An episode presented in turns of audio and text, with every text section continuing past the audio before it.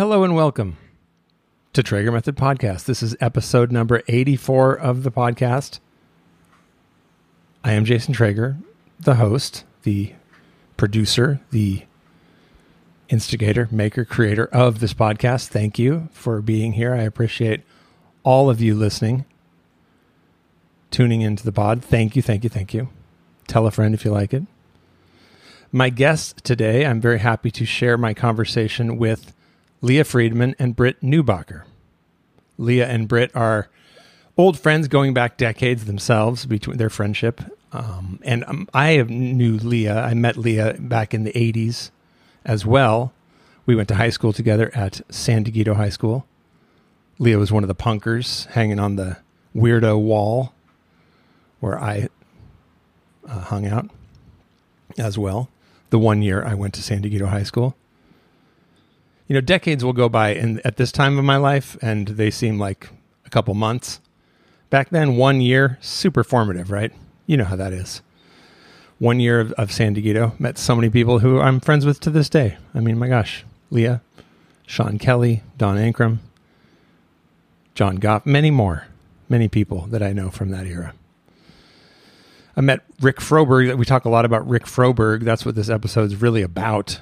Lia and Britt were very good friends with Rick over the past 40 years. Britt was Rick's partner the last five years, but they knew each other going back. And they tell she tells you all about that. We get into all that in the, in the conversation. I was down at in San Diego. I visited there for Rick's memorial, probably three weeks ago, something like that. Britt was instrumental in making that happen, along with John Reis and others. It was a very moving and beautiful event. I'm really glad I made it down there. I wasn't sure I'd be able to because I had this family obligation going to a wedding that I had told mom I would take her to, and I was glad to go to the wedding, but I was sad that it might make me miss the memorial, but it turned out it didn't. We came home a day early from the wedding trip, and I was able to book a last minute flight and get down there. Don Ankrum, another San Dieguito High School alum, Rick's uh, bandmate back in the day with in in the band Pitchfork. Don was already down there, had a hotel room and a rental car, so he was nice enough to come and pick me up. Made the trip possible for me. It was great. It was so wonderful to see so many old friends and meet new ones like Britt. But of course, also a sad occasion going down there to to celebrate Rick's life with him having died. It was it was strange on the plane down. I, for one second, I had this thought: it's going to be so good to see Rick. It just came into my mind. Be great to catch up, but of course, that's not why I was going down there. Sadly, as I said before on my uh, episode where I talked about Rick um, shortly after his passing, you know, at the end of our podcast conversation back in the teens, we left it saying, "Oh, this would be great. We'll, we'll do this again soon. We'll talk about music." Last time we talked mostly about BMX. I thought, you know, next time we'll talk about our, our mutual love of BMX and our, our history together, fixing up bikes and riding around. And we left it saying, hey, it'll be so great to talk about music next time. There was no next time. Shit. You know, who, you don't know. Everything's so provisional in this life, constantly changing. Nothing's guaranteed.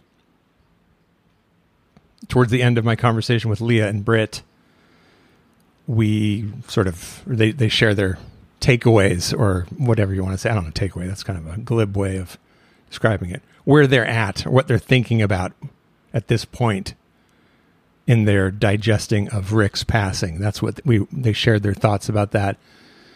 And Lia shared some very wise words about um, in particular about uh, you know taking care of the vehicle. We're, we're fifty. We're in our fifties. A lot of us.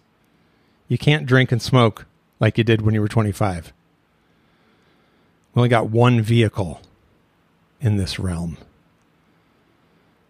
You know, if you want to stick around, take care of it. That's what she was saying. And another thing that, you know, and if I had to, well, what I'm saying is yes, I second what she says. And I've taken that very much to heart, literally, heart smart, living these days. Diet, exercise, get out there, work it, use it or lose it when you're in your 50s, right? I'm taking that to heart, but I'm also, my takeaway is do it now. Don't wait. Don't put it off. I'm trying to remind myself, you know. Another one that uh, I've taken away from this um, circumstance, losing Rick when we did, is I'm I'm using the example of his um w- what Britt talks about that you know Rick had his had his had his demons. He was plagued with a lot of low self-image and self-deprecating stuff and a low opinion of his work and his output, his abilities. A lot of that kind of dark stuff plagued him as it does so many of us. I know it has plagued me, that kind of thinking for sure. But what Rick did, in spite of that, is he put out the stuff. He put out the work. He shared the music. He shared his art with the world and made great connections with people. I mean, the crowd at that memorial there at the Casbah was a great illustration of all the connections he made. And that was just a fraction of the people who loved him and knew him well. I know I know for a fact there were so many people that weren't there that had a deep connection with him.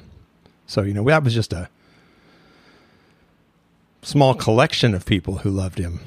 I know there's many, many fans who never even knew the guy, but they just love his art and music. So, you know, he he was able to make that connection in spite of these obstacles, psychological, spiritual obstacles that he might have faced. And that is a triumph, no matter how you look at it. I'll never pass judgment on somebody who succumbs to, you know, addiction or whatever, compulsive, self destructive behaviors. You know, I don't support it, but I also don't, you know, I'm not going to come at anybody and say, why would you do that? I understand why we do that. And I also understand as artists, you know, sometimes you get in these habits with these substances where they fuel your creativity or they give you the devil may care courage to, to put it out there. The thing that allows you, in your mind at least, to uh, to share, to to do that, to expand, to go beyond your uh, comfort zone, is also the thing that can kill you. That's a difficult thing that many artists have navigated to various degrees, as I have in my own life at different times. You know, there's a dance, of course, that many people in rock and roll, especially, but all art do so often. Playing with the dark side, with the self destructive, the, uh, yeah, the risky energies and places and faces in order to to make the thing happen. But then you know, then you also want to move to the light because it's all about connection and making connections and sharing. You know, Rick in the, in our conversation together back then, a couple of years ago, a year ago, whatever it was, uh, he was saying, you know, that for him, he just felt this obligation to give back to music that he had gotten so much from music, he felt just obligated somehow to give back to it. Which I, I totally understand that. You know, we get so much from other artists and from art and from music. As creative people, I, I, I know that sensation. I feel that myself. I still feel like I have a great deal of unfinished business and work to do. I'm kind of in a period right now of recharge, getting ready to go for it again. You know, it's hard. It's hard to continually produce, you know, especially in this Instagram age or whatever, the, the digital uh, appetite is endless. You know, we want to feed the beast 247, a new post every day, a new song every day, a new. It doesn't work that way for, for most of us. That's not the normal way of producing or sharing. Never has been. And now it seems like that's what's demanded. It's very, uh, it's not normal. There was periods of great production, sometimes collapse, regeneration. You come back at it, try and figure out a sustainable way of doing it. Because if you don't, you don't last too long. You know, we're all seeking balance, I think, as people. You know, even if you're even if you're living a life where you're, you know, burning the candle at both ends, you still seek balance somehow, you know, even if you're managing an addiction. There's balance to be to be had, to be achieved. And if you're not managing an addiction, there's still balance to be achieved. You know, that's one thing I, I was thinking about how like you know people call it like partying or whatever. Not partying. That's so it's not a great term. People will call you know the the lifestyle, alcoholism, drug addiction, whatever, hard living, and it is hard. But you know what else is hard? Not living hard. That's also challenging. But I find it very uh, rewarding these days you know, my personal program. I'm really getting into exercise. I think Rick uh, Rick's passing has put a little bit of a fire under me in this respect. Getting in shape, treating myself well, but more than anything, it's I've talked about it many times, mindfulness, meditation, staying in the moment, understanding that I am not my thoughts. You know, I, I wish I, I, you know, I hope Rick knew that he wasn't his thoughts, these negative thoughts and stuff that that Britt and Lia talk about. He was, you know, plagued by sometimes. Of course, that's just one aspect of him. The guy was a human being, very multifaceted, sweet person, happy person at times, of course, but also, you know, yeah. But I just hope that he he knew that. I'm sure he did on some level. As any artist, I mean, I understand looking at your work and being like, ugh, this isn't very good. What does this all amount to? You put you put all your life into something and you put it out there, and I don't know. Is it is it worth anything? Is it any good? I don't know.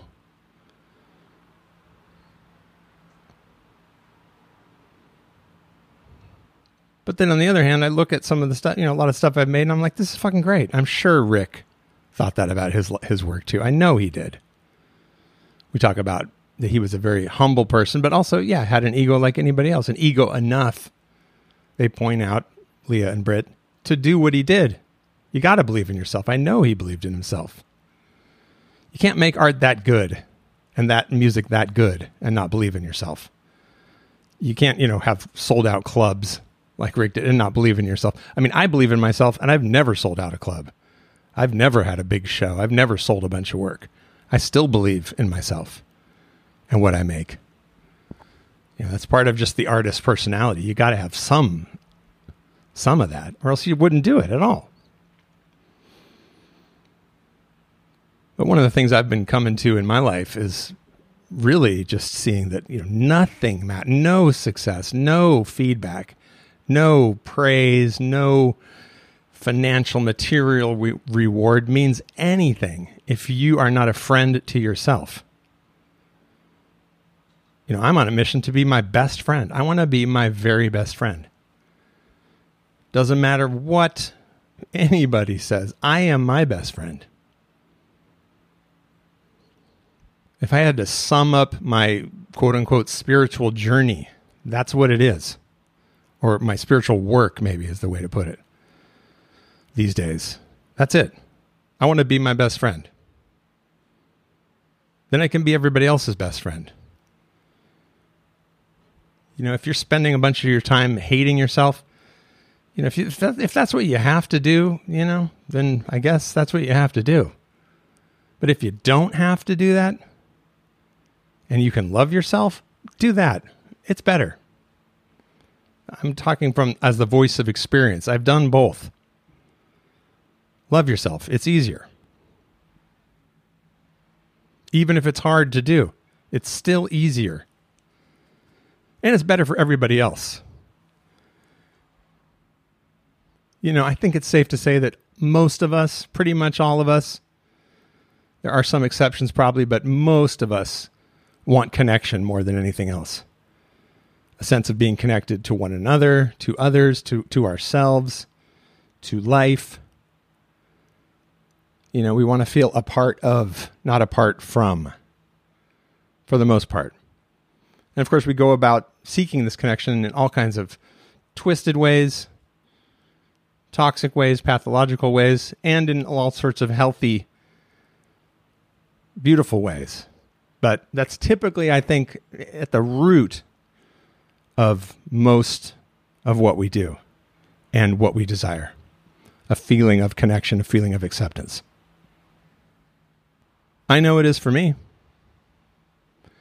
You know, as a person now who's practicing this mindfulness 247, really, meditation does not stop when you get off the pillow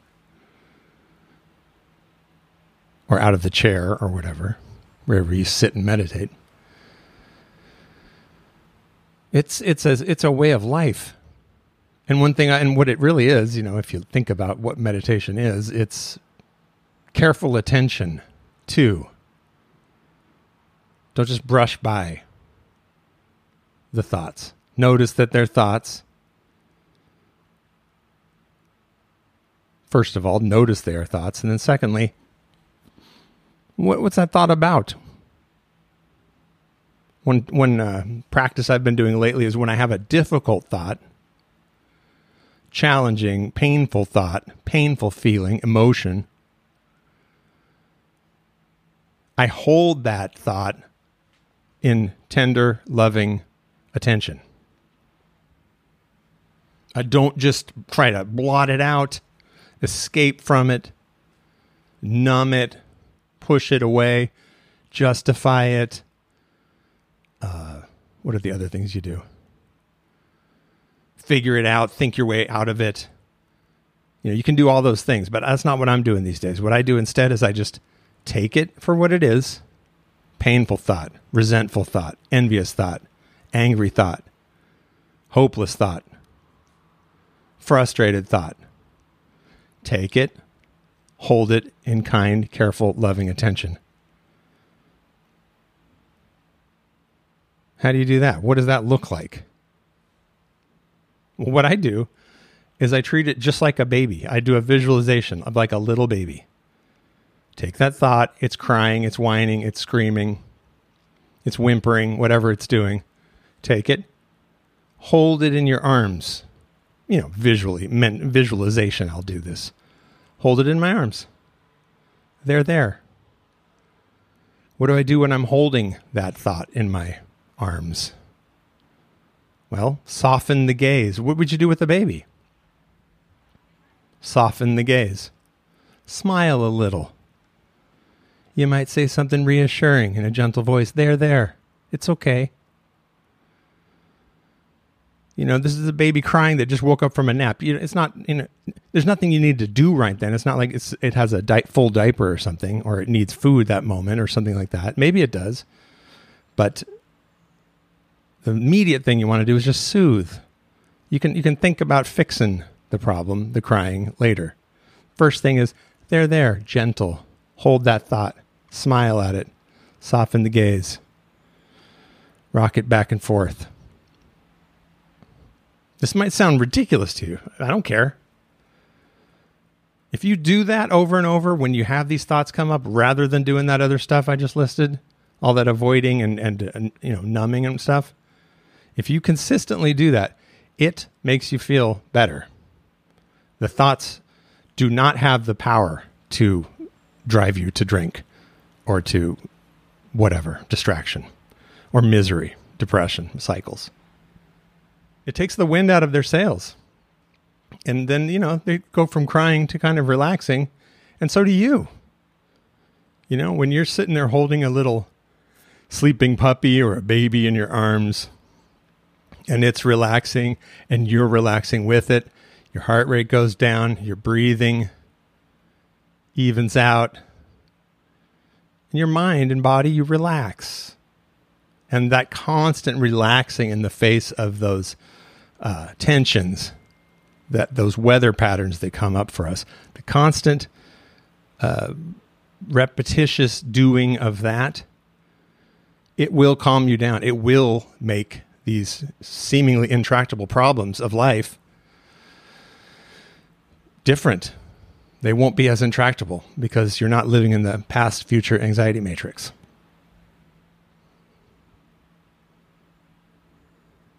But yeah, I will I will stop on the the uh, that talk. You should check out my new podcast with Brian Gathey, last uh, episode's guest.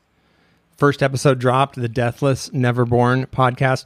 That's the podcast where I talk about this kind of stuff mindfulness, spirituality, Buddhism, non duality, all that. That's the whole podcast. That's the point of it. There might be a little punk rock in there and other stuff, but and art and whatnot, but it's mostly that stuff. That's what it's going to be. Deathless Neverborn. It's on Spotify now. We're going to get it on the other platforms, but the first episode has dropped on Spotify. We'll have it on the other ones, like I said, very soon. Go over there if you if you love that kind of talk from me and Brian. That's the place to find it. Deathless Neverborn podcast. Link in show notes. But yeah, the uh, trip to San Diego, man, that was such a trip. Seeing San Diego after 30 years, driving around North County, going up, went and saw the old house on Hygeia. Went and saw didn't go down to the old house in San Diego proper, but uh, walked around Hillcrest neighborhood, which I used to love uh, when I lived in the city of San Diego. Went to the Pannikin up in North County. Went to Juanita's Taco Shop. Oh my God, what is it about that that those those beans? They're just like no other. It's probably lard. Don and I drove around there. We went to Balboa Park. Saw a lot of great people, a lot of great friends. Rick, Marcus from uh, Crash Worship. Saw Jason Lane. He was also in Crash Worship. He was at the memorial. So great to see Jason. JXL Studio on Instagram. Margaret Nee from the San Diego Punk Archive, previous Traeger Method guest. I'm Margaret. Bobby Lane, future Traeger Method guest. Legendary San Diego tattooer and artist musician himself, Bobby Lane. He was in Crash Worship as a dancer, I believe. I think Martin Sprouse told me that. I didn't remember that, but I might have Bobby on the podcast real soon.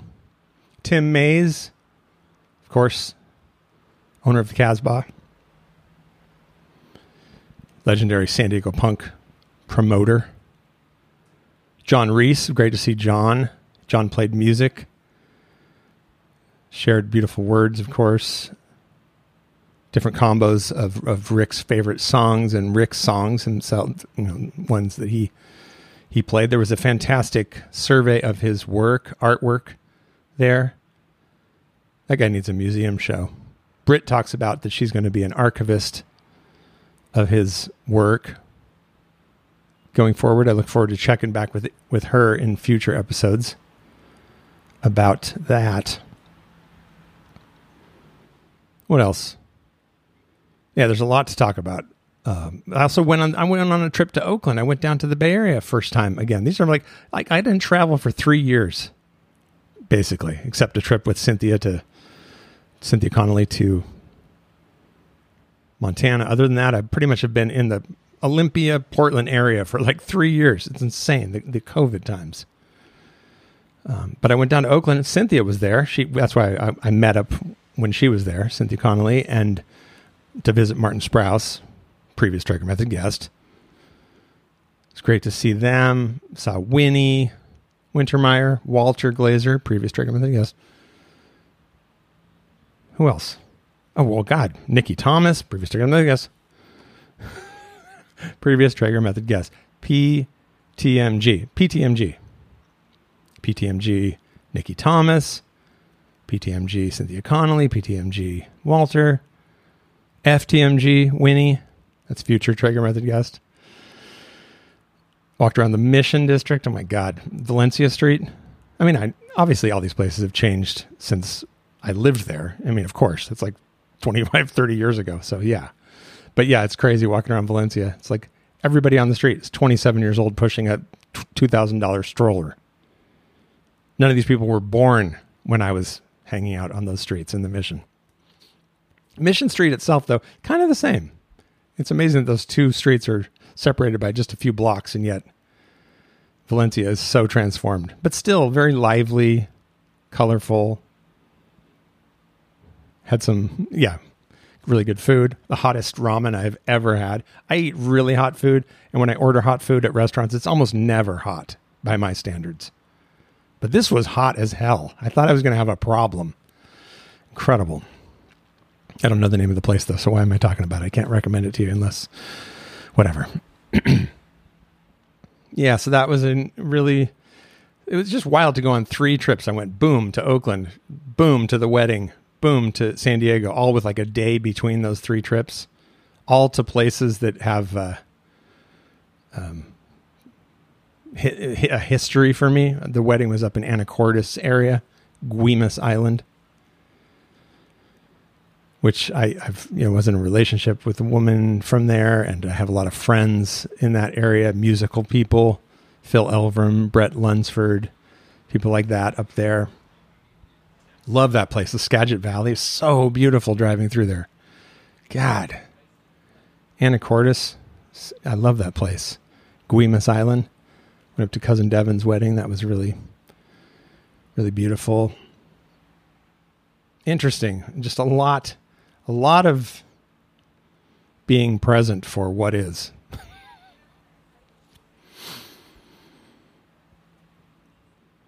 San Diego trip. The flight down there was first time I'd been on a plane. Well, no, because I went to Oakland before that. That was both those trips were the Oakland trip was just nothing. I was like, flying. It's so easy. Alaska Airlines to Oakland. It's like an hour long flight. You go up, go down, boom. It was comfortable not crowded at all. The flight home, though, on the weird last minute flight from the one from uh, San Diego, way down was fine. The way back, oh my god, seven hour overnight layover in Denver. Frontier Airlines. Starting to understand, uh, you know, when people talk about like air travel now being insane, just jam packed like sardines in this thing the the terminal was one of these situa- social situations. I could not believe the uh, the terminal, like every single available seat in every restaurant, in every seating area was full. There were more people than seats. So dense. Nobody, I mean nobody wearing a mask. Not one person that I saw. Elderly, infirm, no one. I mean, I know people got COVID at the memorial, the Rick Memorial. I mean, Rick from uh, Crash Worship, who I want to have on the uh, Rick Gretchen, I should say. He's he's more than just from Crash Worship. Uh, but Rick Gretchen, he got COVID. I don't know if he got it at the memorial itself, but uh, you know, California COVID numbers are crazy. It's wild that nobody's. I wore a mask and I was like, "Am I insane wearing a mask in this super?" Like, no one's wearing one. Am I weird? But I didn't get COVID on that trip. So, weird or not, who cares? I'm okay with being weird, obviously. You've heard the podcast. You've heard me talk about my life. I am okay with being weird. I better be. Because if I'm not, I am in trouble. What else do I want to say about this conversation? Lia, Britt, it's wonderful to talk with both of them. I think they share some beautiful stuff some difficult stuff. And I really respect both of them and I really appreciate them talking about Rick on the pod. And I celebrate, again, I celebrate Rick for everything he shared with the world, for his life, for who he is, and what he did. It's a victorious life. I salute you, Rick Froberg, forever. And uh, I salute you, dear listener, for tuning into the pod. I salute all the friends I met, all of Rick's beloved friends uh, that I met for the first time at the at the memorial. So many cool people, real testimony to the person. To have so many amazing people, and like I said, that was just a fraction of the people he knew who and who loved him. So I salute all the people who weren't there who loved Rick and who he loved.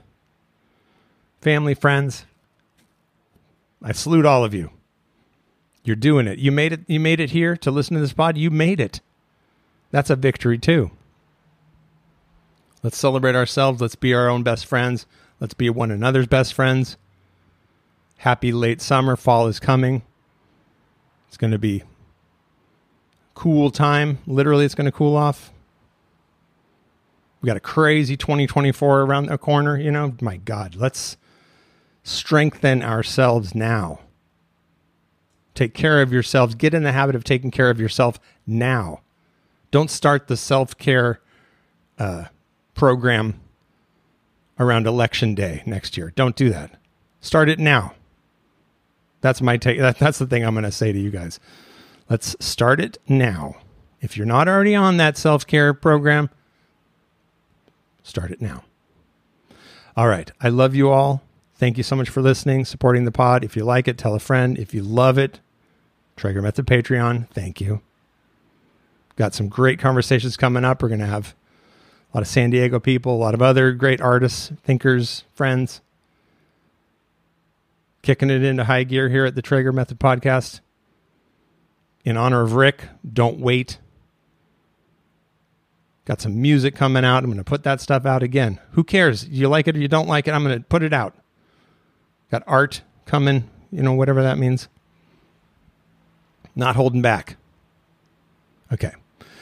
Please enjoy my conversation with Lia Friedman and Britt Neubacher, Rick Froberg, forever.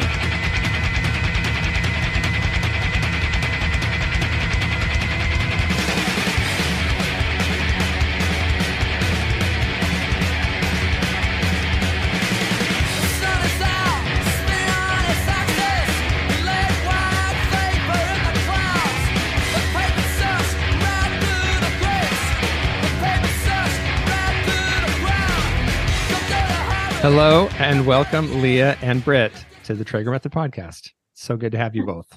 Hello. Hello. Thank you. Now, Lia and I, we've known each other going back to when do you suppose we met? We met in high school. So, like 85 or something? Yeah, 80. Well, it'd have to be before that because I think I left high school in 85 or 86. So, yeah, like 84, 85. 84, 85. Okay. So, that's that's the way back Machine. And Britt and I are meeting well, we've we've just met. Finally. I'm so glad to meet you. I love it. Same. So I I heard you speak, of course, at uh, Rick's memorial. I loved your words, mm-hmm. and I've loved your presence on Instagram, uh, running the Rick Froberg Forever Instagram. Mm-hmm. I'm sure anybody who honor. listens to the pod uh, and is a fan or friend um, follows you as well. I would imagine. If you don't, you got to. So how let's just start by let me just ask what was your what was both of your um, experiences with the memorial um, that we were just at? And what roles did you have in making it a real- reality and what was your experience of it looking back? Well britt made it all happen uh, with um, thad and john. They were the catalyst to the whole thing. So um, and tim of course being amazing as he always is um, I was just a worker bee. Not just. No. so what was it like for you putting that together? Well, it was interesting. Um, you know, there's been this kind of incredible medicine um, attendant in this process from the very beginning, um, which is, you know, to use our creativity in the service of Rick. And it's what he inspired it's the most natural thing to do. And planning the party was one of those opportunities. I personally had an interesting experience because I got the plague, I got COVID for the first time um, a couple weeks before, and I got clobbered. So, you know, bad timing. I was there was so much I wanted to be doing, um, needed to be doing, and it was just another exercise in surrender and remembering that this isn't on me, that there is a legion of people to support this process and to show up for Rick, which they did, of course. So I finally got a negative three or four days before Amazing. and jumped in. Yeah, time, the timing was actually impeccable.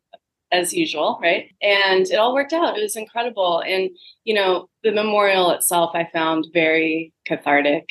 It was super emotional, as you would, you know, imagine. Um, you were there.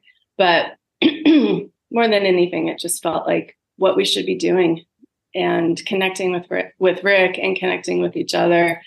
New connections, old connections. Some people, you know, hadn't seen each other in 25 years. And it was incredible. It was a very powerful, beautiful um, tribute. And I feel closer to his people now. Um, you know, a lot of his people have been my people throughout the years, but there were many that I didn't get to meet. So he had so many. And so, yeah, it's it's just been a beautiful sort of beginning point in a strange way. For the new reality. For the new reality. That's right. How did you and Lia meet? How did the two of you become friends? Okay, I'm, I'm going to talk again because I love this story so much. Um, shit, I think I was probably 14. Before, so I think before I even met Rick, like maybe a year before, I, well, around the same time. Anyway, um, I walked into Off the Record at the time. It was on 101 in Encinitas. And Lia was the single the only record store worker um, that was nice enough to talk to people who needed some guidance, wanted some guidance. She was only a few years older than me, but she just seemed like, you know, the coolest. She was a so goddess. Cool. I mean, so cool. So, so cool. I won't tell them what you're wearing, but boy, I want oh to. Come on, tell us. no, because then I'd have to tell them what I was wearing. really, let's, let's go there. Let's go there. Oh no, no. It, it was. Let's just say it was like uh, 1988. Okay, Siouxsie and the Banshees was in there. Maybe no. Um, there was a lot going on. There was a lot. yeah. I think Lia was definitely rocking some religious um, iconography that was really hot in my hair. Yeah, the way that Lia could do. Uh-huh. And I, am sure I had a crop top and some like, you know, assless. There's something with thigh highs. I don't know. It so worked you, So you meet the goddess and was it love at first sight, friendship at first sight? It wasn't friendship at first sight. I don't think I mean I we met each other and then and we've actually tried to figure this out before but we came back together with a women's cooperative that we were in called Ocho y Media. And I feel like that's when we really strengthened our friendship. Britt, do you think that that's correct? I do.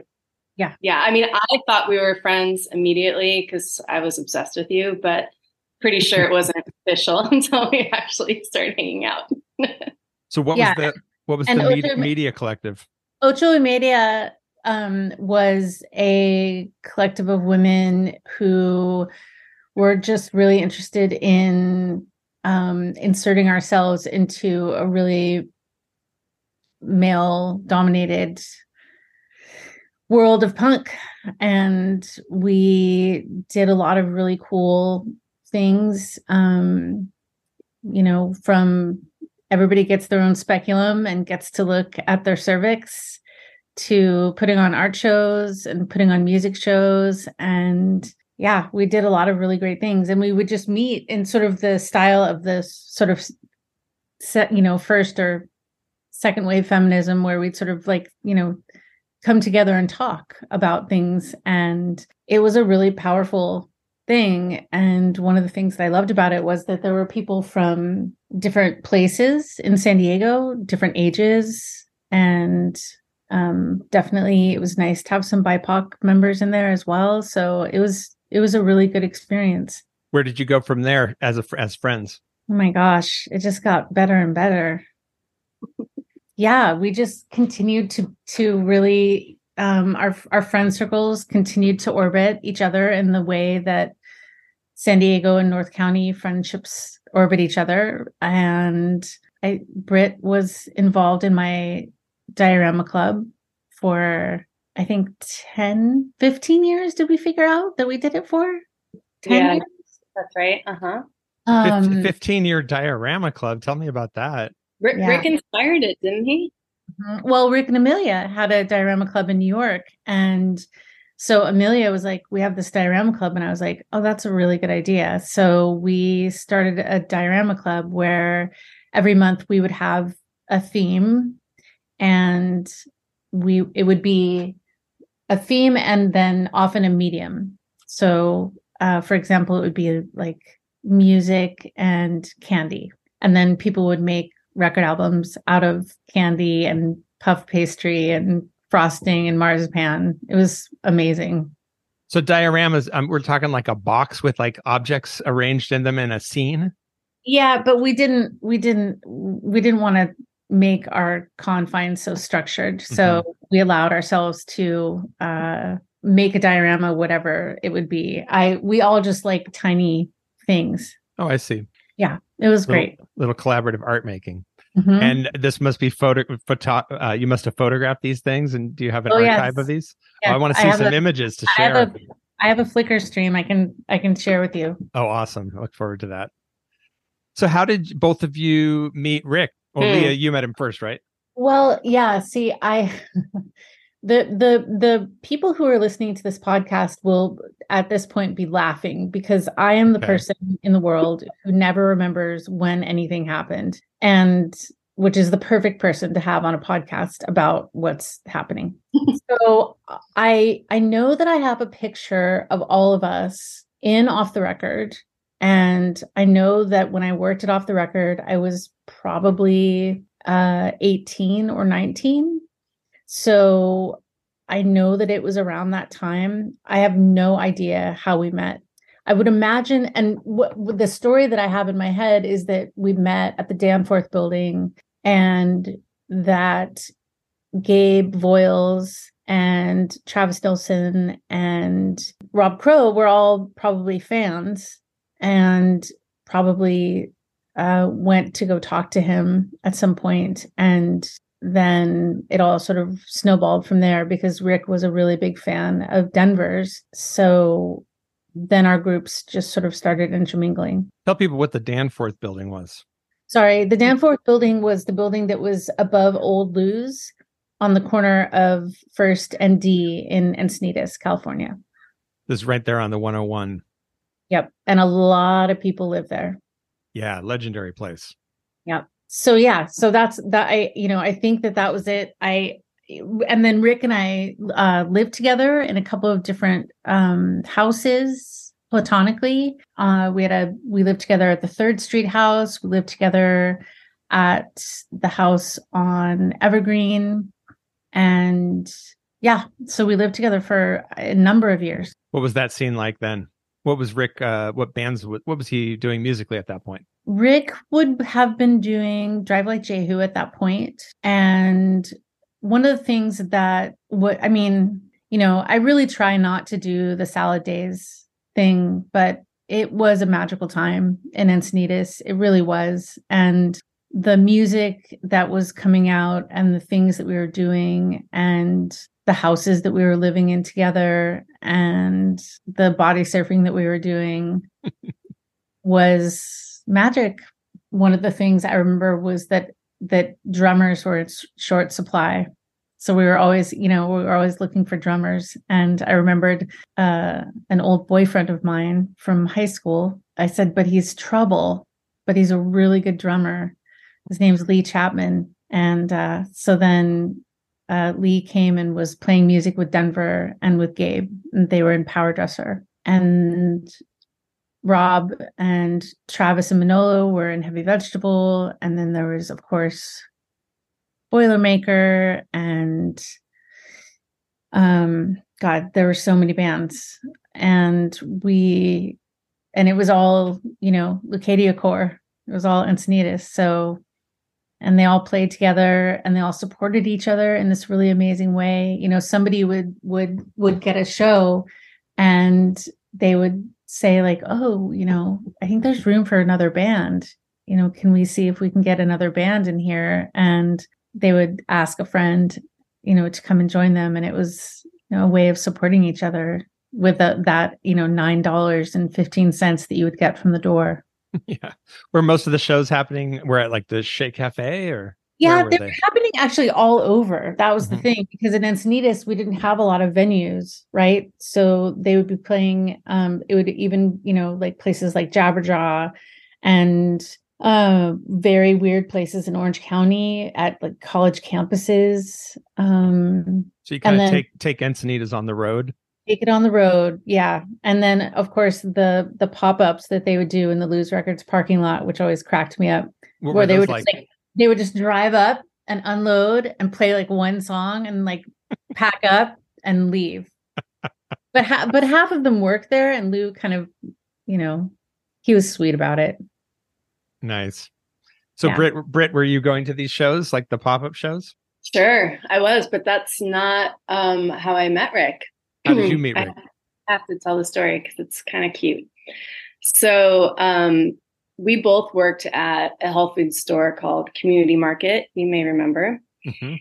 He worked there before I did, but he would come through my line when I worked there and was this, you know, moppy headed, lanky, fucked up teeth, really shy, really awkward, really sweet guy. And I didn't know at the time that he was in bands. I think he had just maybe started with Pitchfork. And he invited me over to the Danforth building where he lived uh, to make me dinner one night. And I'll never forget what he made me. To this day, I know every single ingredient. I can still taste it. It was the best meal of my life. And he What- did Oh my God. recreate. What was it? Right, we we we compared notes, remember? Because that was the Rick meal. It was so good. The one he pulled out to Oh. impress people? Yeah, Yeah. I guess so. Yeah, It- yeah. It, might have been go-to, but man, You he gotta- altered it for me because I was vegan at the time and he was really struggling, but it came out incredible. What what is what is Um, the Rick's what is the Rick special meal? It basically, so we argued about it, you know, for years later because he has a different memory. But essentially, he was trying to make like a, a palak paneer, but a vegan Mm. one. hmm So he made it with tofu, and then he didn't have rice, so he used like penne pasta. And then for the sauce, he, you know, it's I was vegan, but he used yogurt, and I didn't say anything because whatever, it was awesome. And lemon and tamari, and then he threw in, you know, like mushrooms, onions, cherry tomatoes, spinach, and uh, something about the combo, and lots of garlic, of course. Nice. Um, yeah, and it was just outstanding.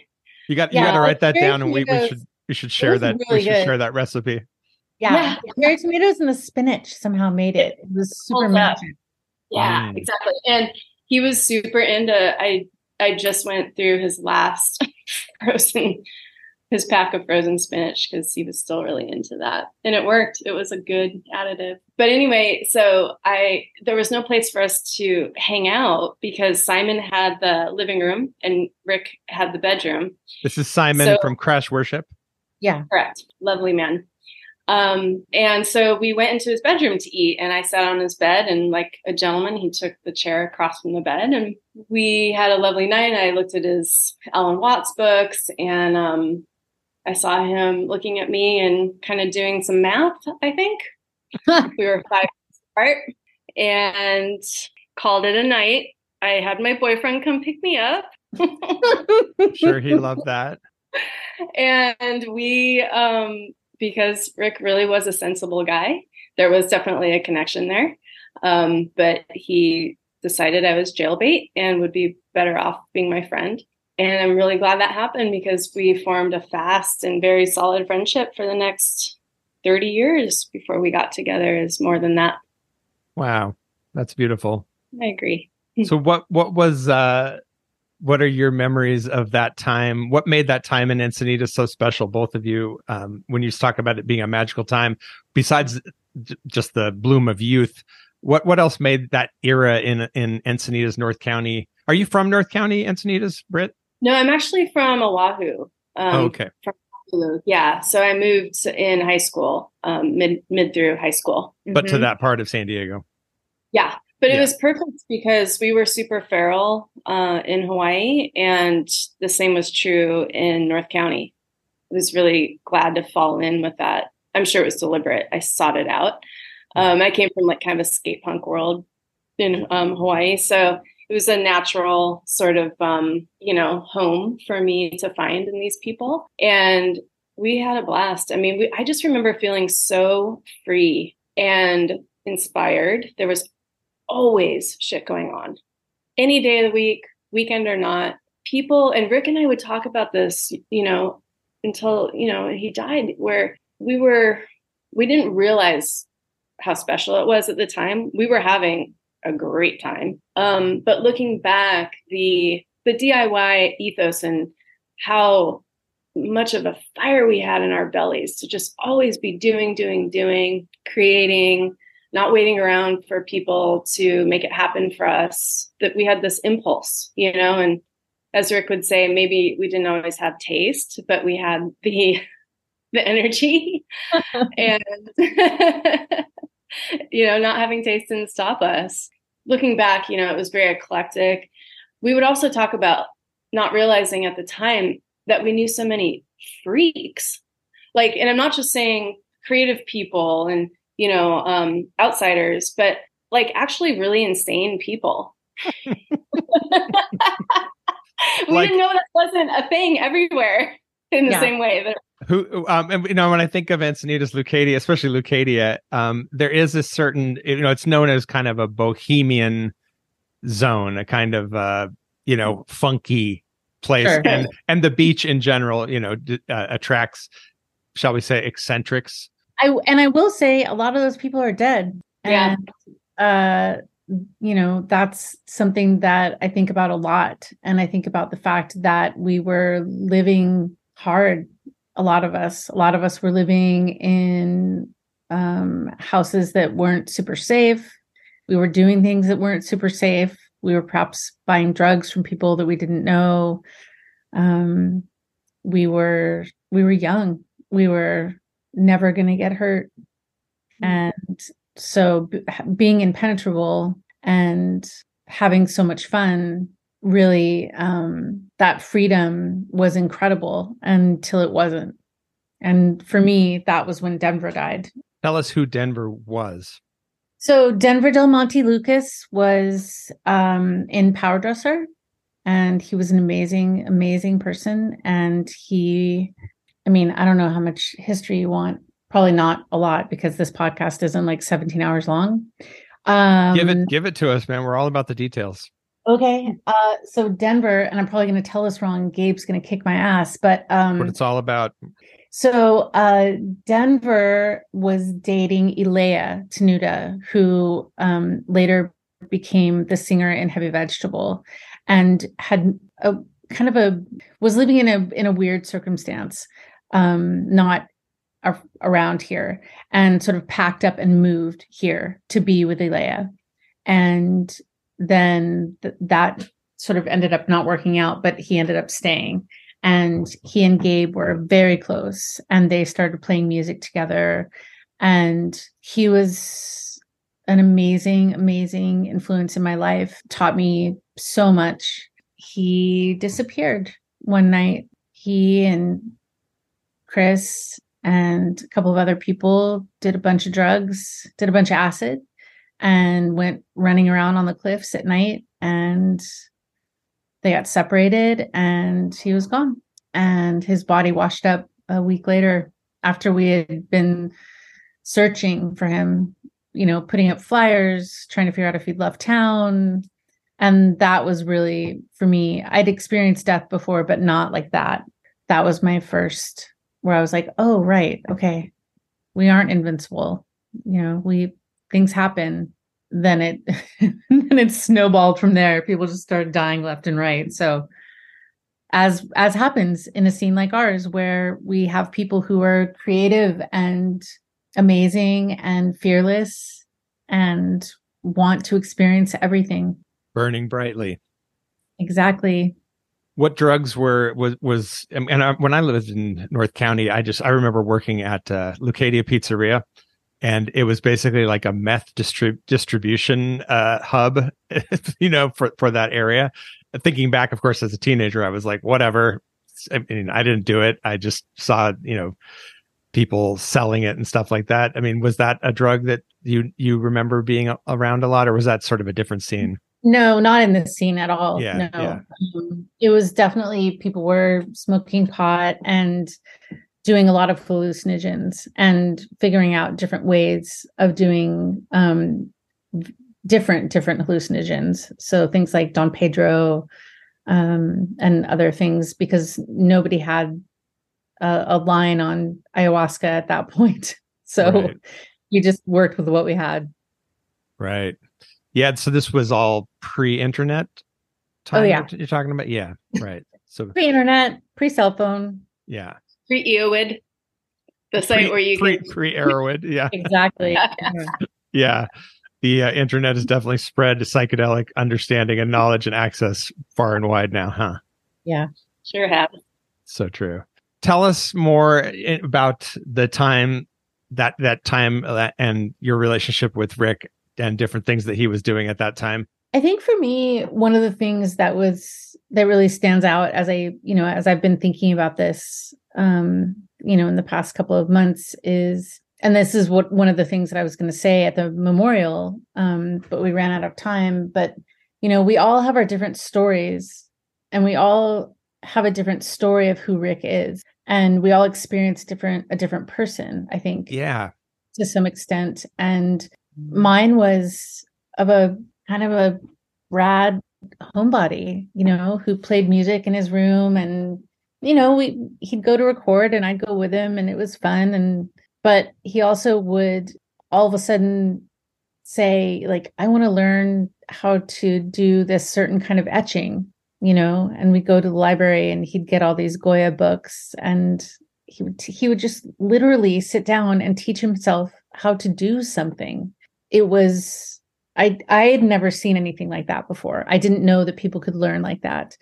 And so he would we had friends who blew glass and so he would go and, and blow glass and do things like that and he made me this amazing lamp where he had flattened out a piece of glass and and then etched a, a picture into the glass and made it into a lamp so yeah he he was just always creating and always, you know, learning how to do things. I always, and I was so glad that Britt got to experience this, but some people are like, what? He cooked? no, he was a really good cook. So we would, you know, cook together and, you know, we, I don't think we had a TV.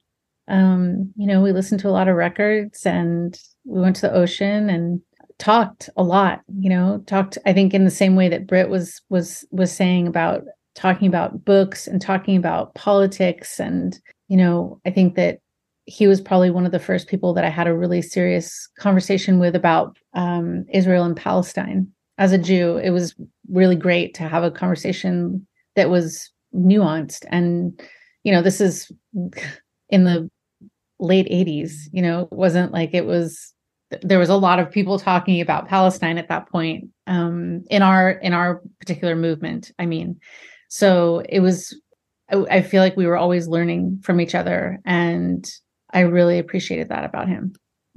What were some of the books and authors that he was into or subjects and, and, yeah, I mean, I think, you know, Britt hit it on the head with Alan Watts and other, um, I don't want to say ilk because that it makes it seem bad because it's not. Um, but other um, uh, writers in that genre of sort of expanding your consciousness, looking at at the world, looking at life, but then also really amazing art books.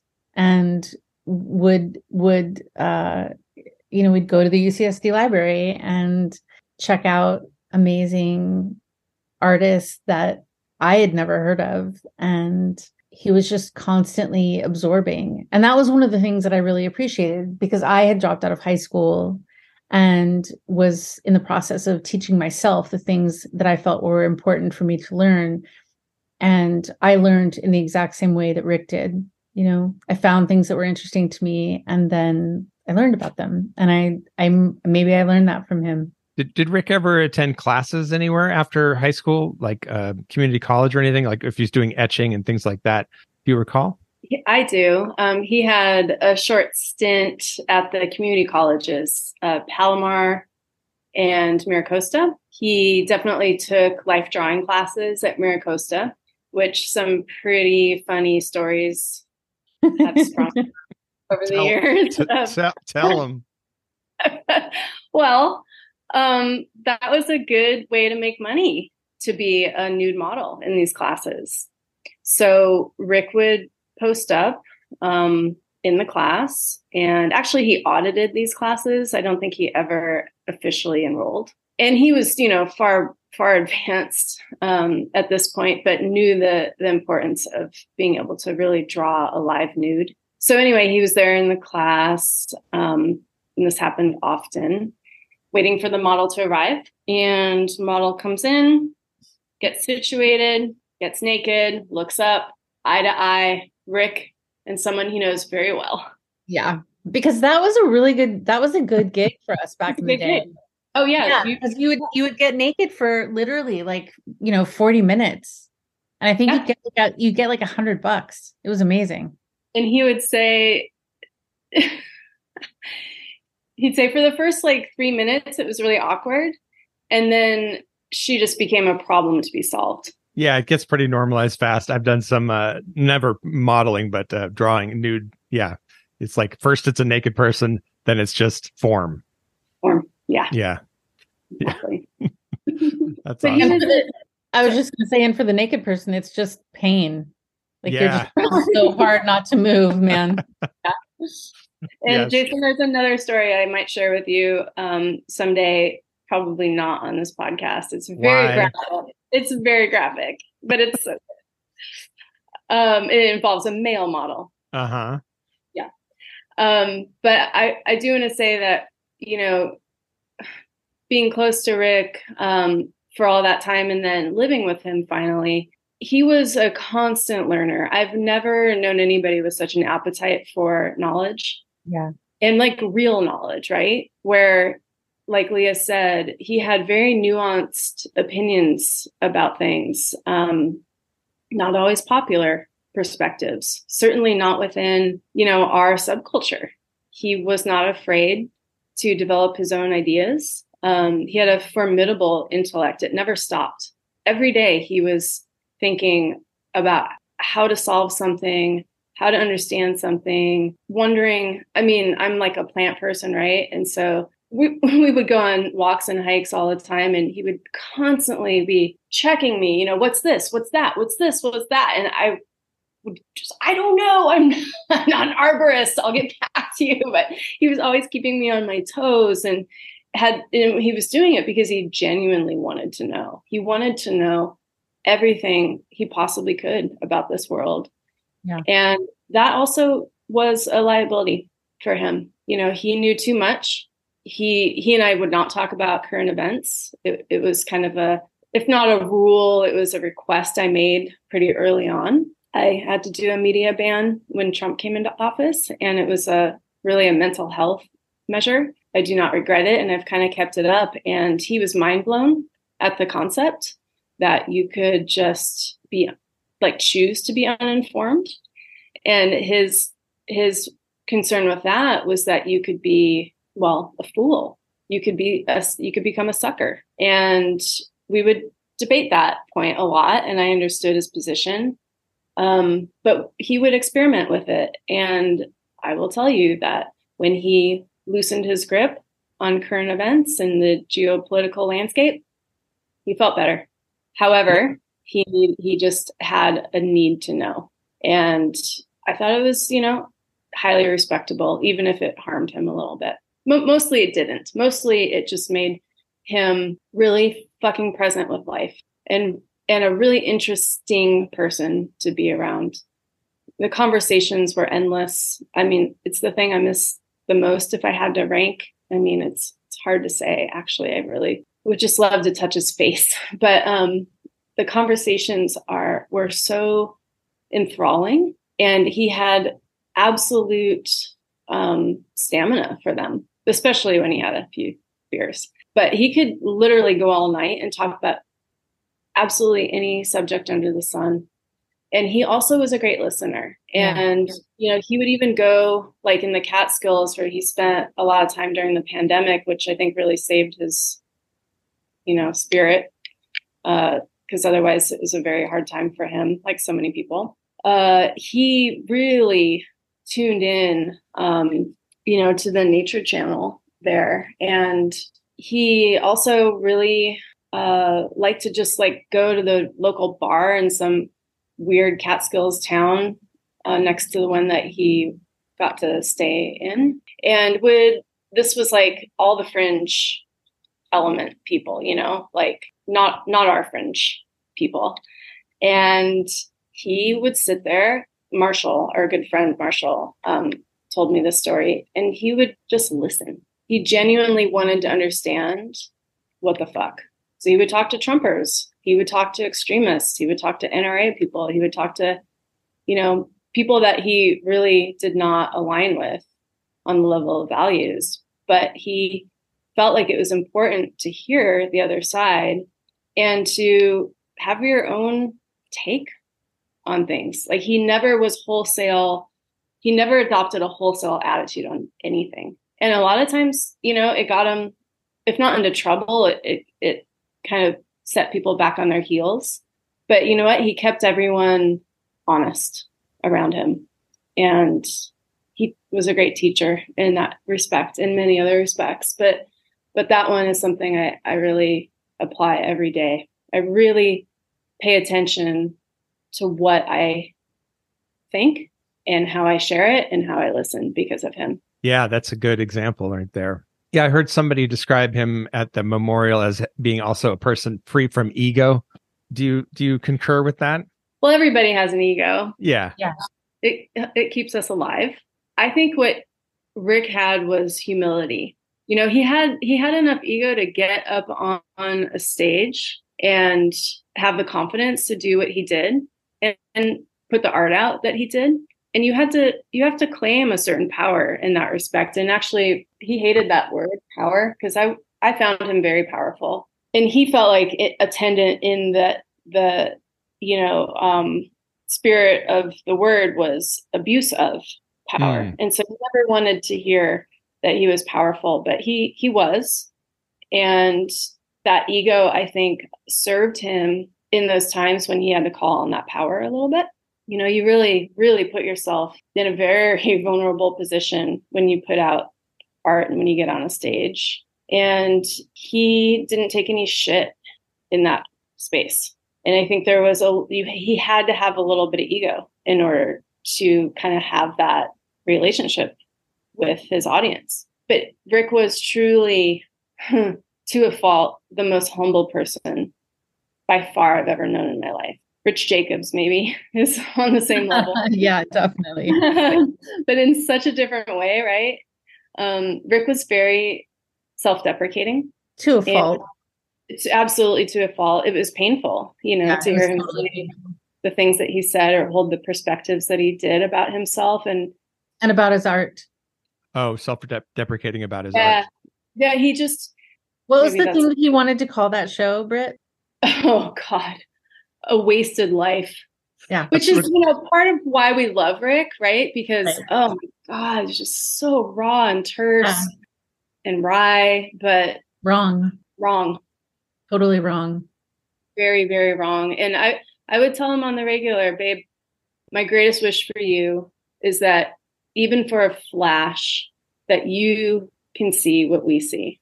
Yeah. Do you, can you speculate on why he had that attitude towards himself? and his work? I mean, you know, I could get into the psychoanalysis of it. I have my own theories.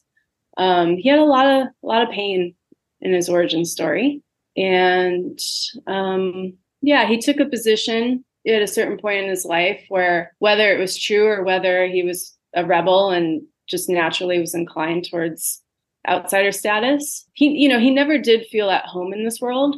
I will say that he felt at home in nature he did not feel at home in society. And I think that he he struggled with, you know, worthiness. And I think you touched on that, Jason, when you were talking about the mother pain. Mm-hmm.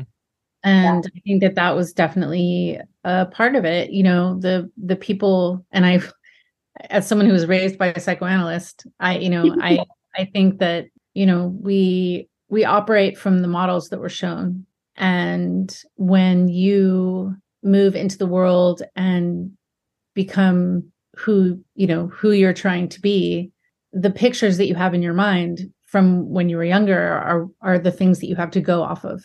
So sort of like you know rick saying he's he did he's a terrible guitar player or he's not a guitar player. He can't sing. He can't sing. And that he's not a artist, he's an illustrator. Right. But he is an artist who played guitar, you know, just however he had to sort of understand himself um, in a way that didn't bolster or project any pretension or Oh make God, him pretension. put no pretentiousness. I mean, he was in He was made allergic to pretension. bullshit, pretension, drama, hyperbole. All those were his enemy, and he lived that every single day. That was not a front or uh, an aesthetic he adopted. That was truly him to his core, and he never ever wanted anyone to feel like he was above them in any way. He didn't feel like he was, and he also just didn't want anyone to feel that anybody was above anybody at all, or better than, or more powerful than, or more worthy, or Yeah. Yeah. It's describing him. uh, I think these are all things that when I met him and was friends with him back in the day, I, I was just, yeah, naturally attracted to the guy for all those same reasons. You know, it's just, yeah, such a genuine, genuine. genuine person. He, you know, like you were saying, whatever times where he could be prickly or whatever you want to say, depressive, uh, you know, it's like whatever aspects of him, you, you always appreciated the whole package being like, this is, you're getting the real thing. You're not getting some put on or some uh, personality that's bent to impress someone in particular or something, you know, which is just always refreshing in this world where so much of our encounters are full of artifice and acting, you know? Yeah, Oh, he could be a total asshole. Yeah. Mhm. Yes, absolutely. 100%. he could. And and yet it wasn't coming from a place of wanting to bring anybody down. It No. was just him being honest, you Yeah. know? And he didn't really adhere to filters or rules of like social mores, you know? He he said what was in his mind and really in his heart to say. And I will I will tell you he told me on many occasions his greatest fear in the world was to bum people out. He never wanted to bum anybody out. So that was never intended if he did, but he could not help being who he was, which was the genuine article, like it or not. Yeah. But you know, it commanded respect. And and it was really great because I think he did naturally sort of weed out Yeah. disingenuous people or people who needed um that you know other kinds of treatment that maybe was not you know was more superficial rick was not superficial and he didn't suffer superficial people Yeah, um, it, or helped, it helped cull the sycophants, you know, like it's like if you're gonna have a sycophant around you, you're it's that's not gonna be what what Rick would have to worry about, you know, people around to keep him honest when when shit like that was happening. Yeah. I was thinking um, how at the memorial, seeing that incredible display of his art going back to the 80 early 80s or before to the 70s really with the BMX stuff um up to today. And and and then also seeing all the people there that loved him and his work. Like it was such an incredible retrospective of a person with such immense talent and drive you know and uh you know that seeing that survey done in you know just in the in a club. It wasn't some museum survey of course but uh you know it could be in a- in a place like that. Yeah and hopefully it will be someday. And and then like you were saying with the um and this is, i'm thinking when you were talking about you know his nature weeding out the sycophants and things like that by being such a genuine character. Also the idea that you can be yourself warts and all and still be so beloved because no the real the main thing he was was this beautiful person you know beautiful soul beautiful He was. artist He was. That's so well said. And you know, he he would also say he he really was only against people who were against him. And he lived that too. He really accepted people and he really cared about people who accepted him. and like you were talking about with the the bar and the catskills you know hanging out with the people who might be Um, Diametrically opposed, yeah. you know it, it- to be interested and to have the artist's eye trained on all all of reality as opposed to just paying attention to what you want to see that's that also speaks to that um yeah, openness. So true. He didn't make it easy though. I mean, when you talk about, you know, having people around him that kept him honest and loved him for who he was, he didn't make it easy to love him sometimes. And that is a a part of him that I think about a lot. I think about a lot right now because when we when he moved back to San Diego, we had um we had some words because I definitely was the the I don't know if I was his biggest bullshit caller, but I was definitely maybe like top five. And it was hard, you know, because I really told him the truth because I felt like he needed to hear it. And I do regret that because he passed before I could I could work that out. It's the second time that's happened to me. Was this about like the drinking and that sort of thing? I mean, it was about all sorts of things, but it was I don't really want to go into the specifics, sure. but it was definitely. I mean, we we can talk about drinking if you want to, because you know when I was going to get up and speak at the memorial and we ran out of time, that was definitely one of the things that I was going to speak about. So, yeah, go there. Yeah, um, you know, I am sober and have been for like nine years or something, and one of the things that you know, I was thinking about was that Rick and I knew each other before we were both drunks, hmm. which is kind of amazing. and one of the things that I was going to say to that beautiful audience of gray haired, smoking, drinking, beautiful people was that we have this one skin bag. That's it. And for those of you out there in the crowd who think that you can keep smoking and drinking like you were 25, you can't. Your body doesn't sustain that anymore. And you have to take better care of it because there are people who love you and want you to be here. You know, I wanted to tell everyone in that room that I loved them and that I wanted them to take better care of themselves and to treat their bodies with respect and kindness and love. Yeah, I second that. It was hard for Rick to do. Yeah, I mean, I remember, mm, you know, definitely mm, on more than one occasion, Rick calling me in the middle of the night from New York and asking me how I quit drinking. Mm-hmm. by the next day, it was like, ah, I'm fine. Yeah, when did the drinking start? Because I mean, in our, my teenage years with him, that wasn't a part of our scene together at all. I don't recall him smoking weed or anything. No, I mean, I think it probably. I mean, I don't know for yeah. sure, but I would, I would guess probably with Drive Like Jehu. Yeah, halfway. Yeah, halfway through Drive Like Jehu. Yeah, second album. It's when he started to really enjoy it. And that's like touring and things like that. Yeah Mm-hmm. yeah. Yeah yeah on tour. And it was it was you know it was a mixed bag for for everyone in his life because you know Lia and i would kind of joke he would come to town and play and on the nights we weren't able to like go to dinner before or whatever and we'd just see him at the show and we'd say okay what version did you get tonight? You know and it was like hot or cold. And it was always before drinking or after drinking. And it's very common, right? I mean, it's a it's a social lubricant, and um, but it really really worked for Rick in terms of relaxing. I mean, he was we used to call him old man when we were in our twenties. Yeah, he was an uptight dude.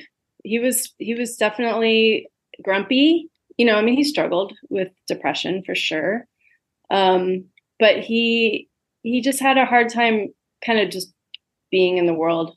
We all do the way it came across with him was, you know, reserved and uncomfortable a lot of the time. Um, which God, I just give him so much credit for fucking getting on those stages. You oh know, oh God, totally. forty years, despite feeling that way, and just completely putting himself out there in the, you know, in the most raw way. But the, the alcohol really helped. He was a happy drunk. So it was hard for people, for us to completely hate his drinking, right? I mean, yeah, because what an amazing thing. Grumpy Rick turns into super happy. I love you. I love you. It's so good to see you. Give me hugs and kisses. It's and it was I, genuine. I it mean, so real. So real. Like it was just all the things he wanted to be able to say on a regular basis and couldn't. Was challenged too. Mm-hmm. And so it, you got all the goods, you know, when he was drinking. Um, and then, you know, it, it also allowed him to work with his art form. He didn't he didn't need to when he drew. Maybe mm-hmm. he would, you know, smoke a joint or something or get high a little just to focus, but it was all about the, you know, performing um, aspect. And then in general, yeah, like I think it just got more and more so because he lived in Brooklyn and that's what you do in New York City is you go to bars and at least for his peer group, he said that really was the only social option. And then when the pandemic came, um, it got real intense for him because he was isolated and he couldn't go to those bars, but he still wanted to drink and there was no monitoring it. Um, so, you know, it just kind of kept evolving. And when he moved here, he he really tried. He took three months off. Yeah, I could go into, you know, more, but we had an understanding.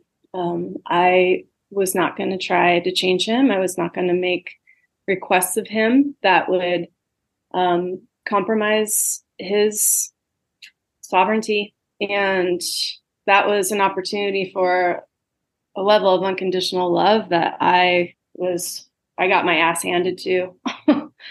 right? Like that was when the rubber really hit the road for my love and respect of him that I sat back and let him have his journey. And I supported him in every way that I could. And I created a sanctuary for him and I loved the hell out of him and, you know, tried to feed him really good food and made him cook me really good food. And, you know, we got into nature a lot and whatever. Um, but yeah, he, he had a really close relationship with alcohol and he he finally just kind of made his peace with it you know he played around with how often to drink and um, he was really trying he was still really trying but in the in the sense of monitoring but he was never going to stop drinking. That yeah. was his that was his medicine. Yeah.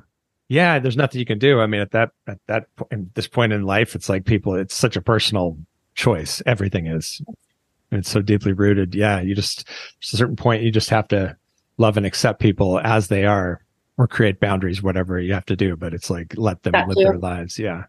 Trying yeah. to trying to do other side otherwise exercise in frustration and disappointment total futility. Yeah yes. and and i didn't want you know that to be i didn't want to be at battle with my the love of my life yeah. right? I wanted to inspire him to make healthy choices choices if anything but really i just wanted him to feel free. How did you guys go from your long-term friendship to being in a relationship? God it was one of those for us both like totally unexpected things that made perfect sense to everybody but us. Mm-hmm. Um, yeah, we, you know, we were, we've been very close friends throughout. And we had one of our dinners that we always did when he was in town. He was still living in Brooklyn. And I had just gotten out of a marriage.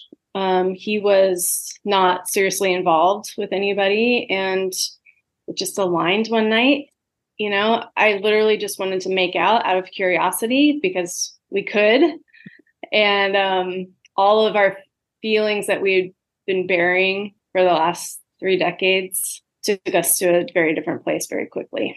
So it was kind of like this cataclysm like a, a very radical event. Um, our lives changed overnight with that. And um, it, I, I can't say it was a total fairy tale because there was actually a lot of um we both felt like it was a really big deal and that we had to proceed with caution and it took us 5 years before we actually formalized.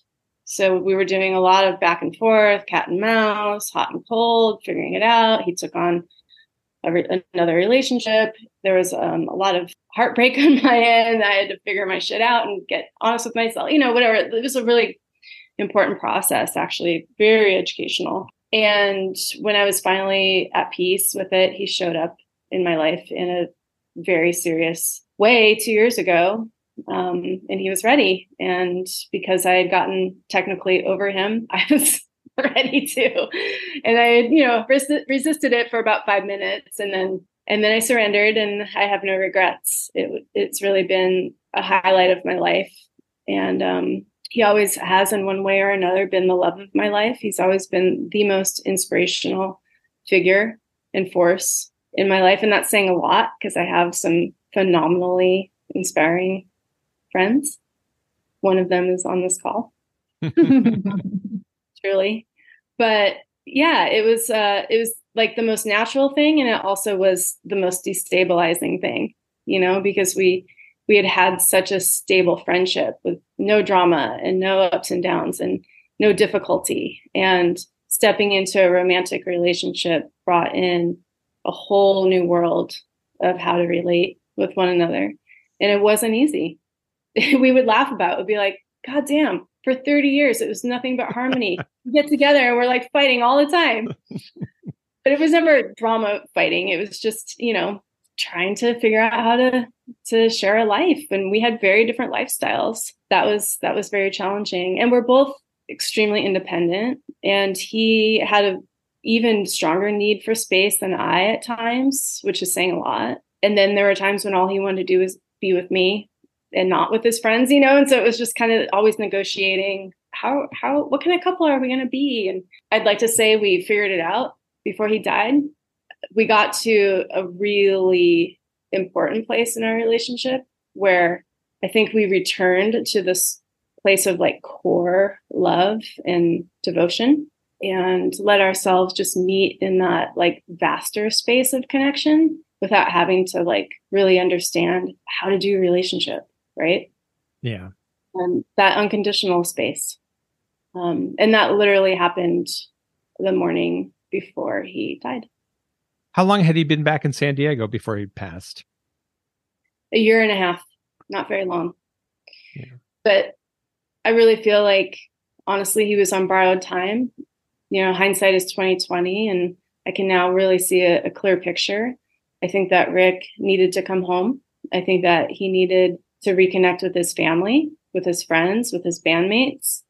And he needed to come full circle with me. And um, we got to do that. Of course, it felt like we were just getting started, but I really have to think about what it meant for him. Um, and I, I think that it was a homecoming and a way to wrap up a very beautiful, challenging life. Yeah. I'm glad he made that move. Lia, what do you hold in your heart about Rick going forward into your life? Or what do you want to share? Is there like a memory or one thing that you'd like to you know what? I actually I I I I don't know if this is what you're saying, but I am going to say this, which is that it's it's it's more of what I said earlier. We have to we have to understand that this is the life that we get and we have to understand that our body is the only body that we get. And we have to understand that the friendships and the people that we surround ourselves with are the people that um, are the most important to us and require the most care and love. And I would have stood in front of a bullet for Rick. And I know that he knew that. And he wouldn't have stood in front of a bullet for himself. And I want other people to look at how they feel and if there are people around them that are saying i'm worried about you or gee i really you know i had to pick you up off the floor again last night and we're not 25 and i love my friends so much and i've lost so many of them and I would prefer to not bury any more of them. And I would like them to please take care of themselves. And I loved him. I loved him deeply. He changed my life. And um, I'm glad that I met him. I'm glad that he was such an important part of my life. Yeah, absolutely. And Britt, how about you? What what what will you take from this relationship? How how is your life affected going forward? Kind of the million dollar question right now. Um, you know, Just I really as of today, you know. yeah as of today i i felt like you know i was on the precipice of like the best chapter of my life having partnered with the man of my dreams even though he was complicated and maybe not super healthy physically. Um i was hopeful. We had so many plans. We had so many ideas. So much we wanted to collaborate on. I find myself having to completely reorient myself to a reality that you know I never would have chosen. But in the spirit of Rick and all that he imparted here I'm going to treat it as a creative opportunity I'm going to fall more deeply in love with life for him and do the things that I know he would want for me some of that includes um, whatever is in my heart to do in regards to him. So that will be preserving and advancing his archive in a very serious way, starting a foundation to fund that effort, to keep his work in the world because it was an uplifter and the world needs more of it. There is a little bit more that can come that hasn't been seen.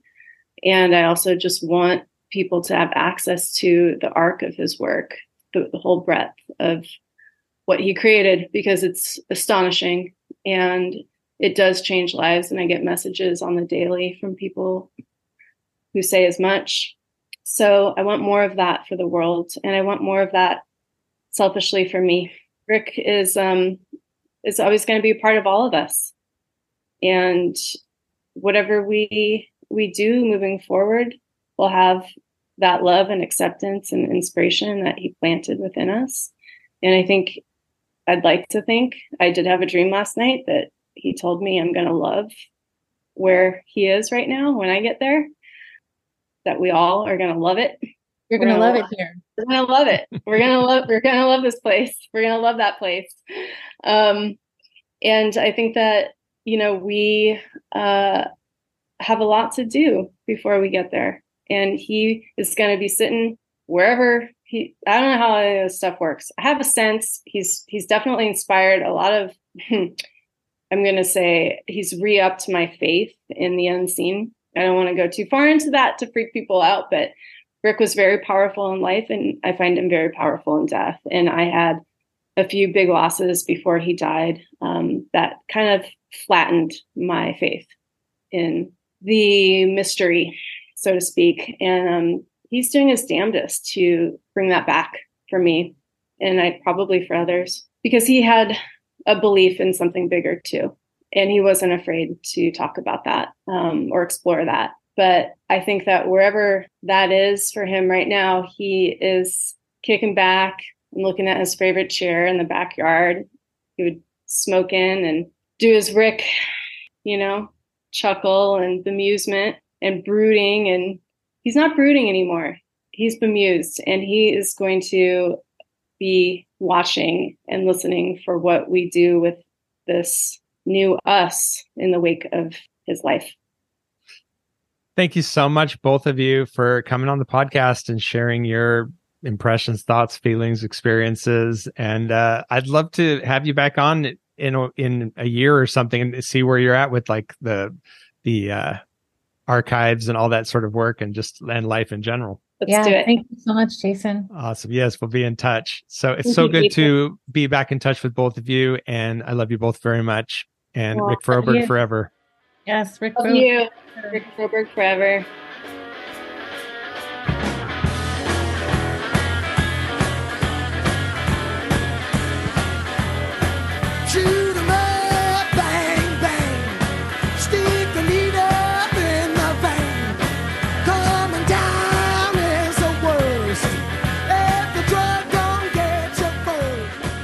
Now, you might be thinking, well, Rick didn't play in the Big Boys.